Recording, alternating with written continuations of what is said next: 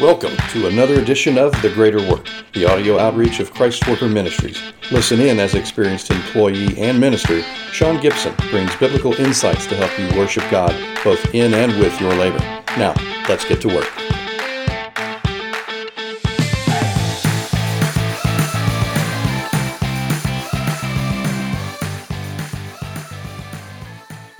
Welcome back to the Greater Work Podcast. I'm your host, Sean Gibson. Now, again, over the last several episodes, we've been talking about moving your work life from one that complains to one that engages in biblical venting. As a reminder, biblical venting is all about expressing our frustrations in a healthy and spirit led manner. It allows for us to cope with those challenging individuals or the situations that we face in a way that we can relieve that built up stress. By embracing this approach, we can transform our work lives and bring honor to God. Now, as believers, you and I, we're called to work in a vocation that God has called us to engage in. You know, interestingly, if you do a word study, you'll find that the terms vocation and calling are identical. Unfortunately, we've relegated the term calling as one that involves just church activity, and vocation uh, is being related only to secular work as a whole. My friend, don't think for one minute that if you're not a pastor, that your work doesn't matter. If God has called you to do it, it does matter to Him. With that said, regardless of your field of work, again, we are called by God to work and to fulfill His assignment on our lives. Just a side note if you're out of work right now and you're willing to work, please drop me an email at christworker.sean at gmail.com and I'd be more than happy to help you through this season. Now, as believers, we don't work the same way that those that don't know Christ. The Bible instructs us in Colossians 3, verse 23 whatever you find to do, work at it with your whole being, for unto the Lord and not unto men. Now, after coming to Christ, our work experience doesn't solely exist for the completing of reports and meeting of quotas to appease our leadership. Our true motivation should be to first bring glory and honor to God through our diligent efforts, and then second, we need to get that job done for our employer. In the kingdom of God, God instructs us to work diligently unto Him, and again, in doing so, He promises to bless our efforts while also providing us with the rest that we need for a healthy life. Not surprisingly, because the workplace leadership prioritizes increases in productivity and profitability, they often disregard the toll that it takes on employees. In some cases, these leaders threaten the workforce with their jobs if they don't get things done and generate enough revenue for the shareholders. Now, during times when our work may feel, let's just say, out of sorts, the expectations of our leaders can be so heavy on our souls, it can stretch out not just from ourselves, but also in the overall morale of the workforce, too. And when this is going on, it's not too uncommon to see some people resort to people pleasing behaviors just to stay in good standing with their workplace leadership if we engage in people pleasing, we think that just one more sale, that'll help make our boss happy. Or if we can just be a little bit more productive by staying late, that will make our boss happy. But my friend, people pleasing is deceptive. It can cause you to push God aside and go against the moral compass that you and I have from the Holy Spirit.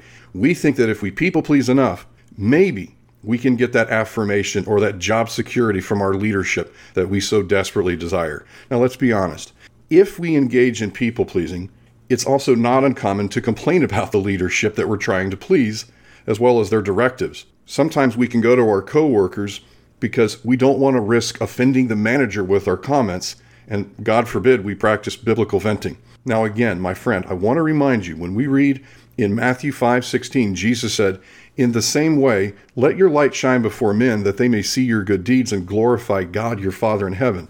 Although we strive to bring pleasure to our coworkers and have a positive impact in our workplace experience, especially to our leadership. Our main focus is to stay consistently committed to working unto the Lord. Again, one of the reasons that we do so is to maintain our testimony of Christ's goodness and his kindness, no matter how much it displeases us in the process. You know, unfortunately, it's a common tendency to engage in people pleasing with our leadership when things get tough. Simply said, People pleasing in the workplace means that you're striving to honor your leadership or your coworkers before you'll honor God.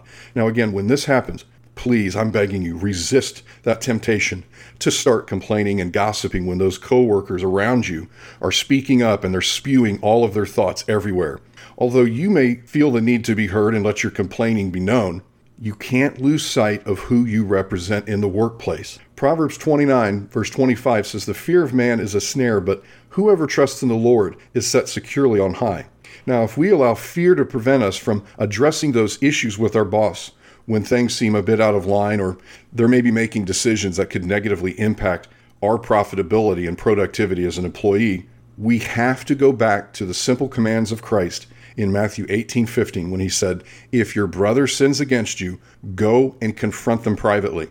If he listens to you, you've won a brother over. Now, again, your workplace leader may not share the same faith with you, but the principle is still the same. It's important that you approach them and have an open dialogue when it's appropriate and at the right time. When we do so, expect the Holy Spirit to work through you, trusting that He will empower you to communicate your concerns clearly, concisely, and objectively. The apostle Paul wrote in Galatians 1:10, "Am I now seeking the approval of men or of God, or am I striving to please men? If while I'm trying to please men, I would not be a servant of Christ."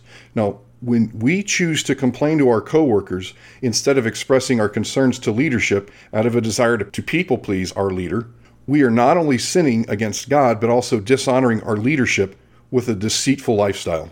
We're also compromising our witness for Christ. Colossians 3:22 says, "Obey your earthly leadership in everything, not only to please them while they're watching, but with sincerity of heart as unto fear of the Lord." If you find yourself in a situation where you realize that fear of speaking up, it's rooted in people pleasing for your managers or even your coworkers, my friend, it's possible to break free from that pattern. And the way that you do this can be found in the book of Psalms chapter 118. The Lord is on my side. I will not be afraid. What can man do to me?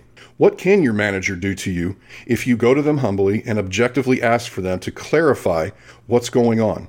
If they fire you, consider your assignment from God at that location complete and get ready for a new role. Having worked in leadership, I can tell you that any manager worth their salt would prefer that you would come to them directly rather than have you go complaining and gossiping behind their back. As we bring this episode to a close, let me encourage you to ask the Spirit of God to strengthen you with His resolve and power. Instead of complaining to your coworkers and people pleasing your boss, meditate on God's Word and allow God to be greater in you than any challenge or opposition that you're facing in the workplace. Let's pray. Father, I thank you that your Word teaches us and warns us against the deception of people pleasing. Father, I ask again that you would renew a right heart within us. Help us to fulfill our call to work unto you, to honor you with all of the work of our hands. And again, help us to, while we are here on earth, be diligent with our hands and bring pleasure to those that we work for. Father, I ask that you would help that one that's struggling in this area right now where they've pushed you aside to go and people please. Bring them back. Bring them back into alignment with you and your word. And Father, for that one that's dealing with an absolute fearful thought of losing their job, I pray that you would remind them that you are the one that gives promotion, not their boss. So, Father, right now we thank you for loving us. Thank you for having a plan for our life, our career, and thank you that one day we'll be reunited with you in heaven. In Jesus' name, amen. Thanks for listening to The Greater Work, a Christ Worker Ministries podcast. The Greater Work is supported by hardworking listeners just like you. To learn more about Christ Worker Ministries and how you can become part of our growing outreach, visit christworker.org.